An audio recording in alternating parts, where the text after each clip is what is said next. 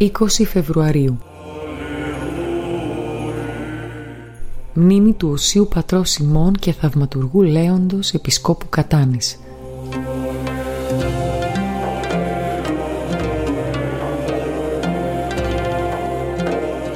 Ο με νεκρός Λέοντος Ιδίου πίθη πάντως ερούμεν του Προέδρου Κατάνης.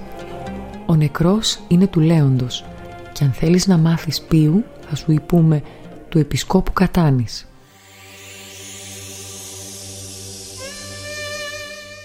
Ο Όσιος Λέων καταγόταν από τη Ραβένα και ήταν τέκνο ευγενών και ευσεβών γονέων. Επειδή διακρινόταν για τον πλούτο των αρετών του, τη σεμνή πολιτεία του και τους ευσεβείς και αγνούς λογισμούς του, με τη βουλή και χάρη του Θεού, έλαβε όλους τους βαθμούς της ιεροσύνης και αναδείχτηκε επίσκοπος Κατάνης. Η πόλη αυτή βρίσκεται στην ξακουστή Σικελία, όπου το ηφαίστειο της Έτνας ακόμη και τώρα βγάζει λάβα. Όσιος λοιπόν Λέων, που καθώς δηλώνει και το όνομά του, είχε γενναιότητα και καρδιά λιονταρίσια. Έτσι λάμποντας σαν τον ήλιο, σκόρπιζε το φως της πίστης και της αγάπης του προς τους πάντες. Φρόντιζε για την ψυχική καλλιέργεια και ηθική προκοπή των συνανθρώπων του, προστάτευε τις χείρες και τα ορφανά, εξασφάλιζε τα αναγκαία για τους ενδεείς και τους πάσχοντες.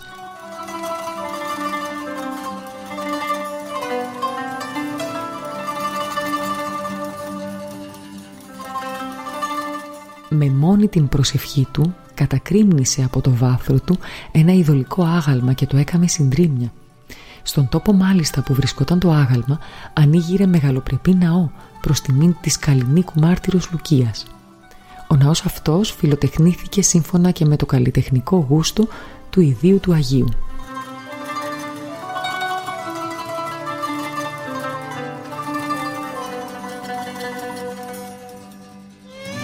Τη αυτή η μέρα μνήμη του ουσίου πατρός Σιμών Βυσαρίωνος, πολλών υδρότων και πόνων Βυσαρίων, πολλά σθανών έβρικε να Ο Βυσαρίων των πολλών υδρότων και των αγώνων των πνευματικών μετά την κοίμησή του βρήκε πολλές ανταμοιβές.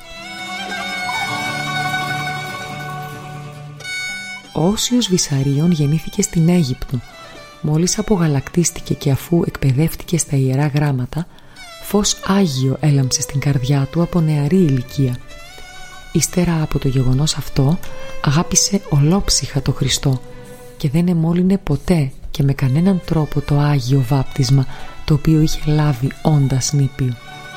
Ανέβη λοιπόν σε έναν έρημο τόπο και αγωνιζόταν σαν να μην είχε σάρκα αφού καταφρόνησε το σώμα ως φθαρτό και το υπέταξε στο κρήτον, δηλαδή στην ψυχή. Και στον αγώνα του αυτό βρήκε βοηθό και συμπαραστάτη το Θεό, τον οποίο ολοκάρδι αποθούσε.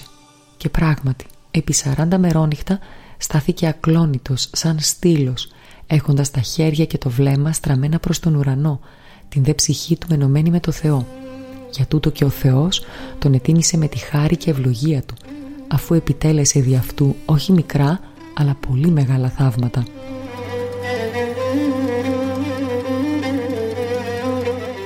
Ο Όσιος λοιπόν Βυσαρίων, αφού διαφύλαξε αμόλυντο και ακυλίδωτο το κατοικώνα με όση δύναμη είχε, επιτέλεσε θαύματα ομοία με εκείνα που είχαν επιτελέσει οι μεγάλοι προφήτες, οι οποίοι επικοινωνούσαν ολοφάνερα με το Θεό. Ιδού μερικοί παραλληλισμοί. Ο Μωυσής, ο οποίος είναι η ρίζα όλων των προφητών με ένα ξύλο που εικόνιζε το σταυρό του Κυρίου, μεταποίησε τα πικρά ύδατα σε γλυκά για να καθησυχάσει τους Ιουδαίους που γόγγιζαν. Αυτός δε ο μακαριστός Βυσαρίων όταν ένας μαθητής του βάδιζε κάποτε σε δρόμο που δεν υπήρχε πουθενά νερό και είχε ανάψει από τη δίψα, σχημάτισε στον αέρα το σημείο του σταυρού και μεταποίησε την αλμυρή και μη πόσιμη θάλασσα σε γλυκιά. Έτσι την έκαμε δροσερή και πόσιμη. Αφού λοιπόν ήπιαν από αυτό το νερό και χόρτασαν και μαζί με αυτούς και άλλοι πολλοί, εξέφρασαν τις ευχαριστίες σου στο Θεό.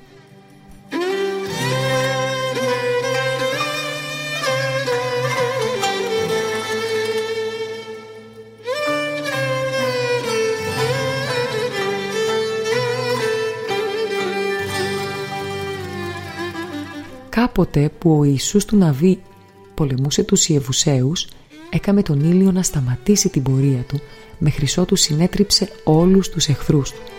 Και αυτός κάποτε, ο μακαριστός Βυσαρίων, ευρεθεί σε κάποιον τόπο για την ωφέλεια πολλών, επειδή περνούσε η ώρα και πλησίαζε να νυχτώσει, αφού δεήθηκε στο Θεό, σταμάτησε τον ήλιο και δεν έδιε μέχρι ότου επέστρεψε στον τόπο διαμονής του. Ακόμη όπως ο προφήτης Ηλίας, έτσι και ο Όσιος Βυσαρίων σε περίοδο ανομβρίας κατέβασε βροχή από τον ουρανό και πότισε τη διψασμένη γη και μάλιστα όχι μια φορά και δύο, αλλά πολλές, αφού του το ζήτησαν.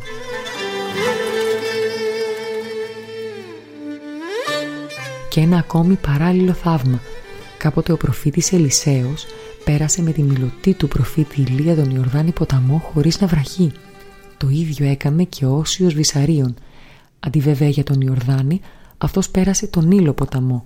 Επίσης, αντί για μιλωτή, χρησιμοποίησε ως αποτελεσματικό και κρατεό τρόπο το σημείο του Σταυρού και διαπέρασε πεζοπορώντας τον Ήλο που είναι μάλιστα ένας από τους μεγαλύτερους ποταμούς της γης αφού βράχηκαν τα πόδια του ο του θαύματος μόλις μέχρι τους αστραγάλους.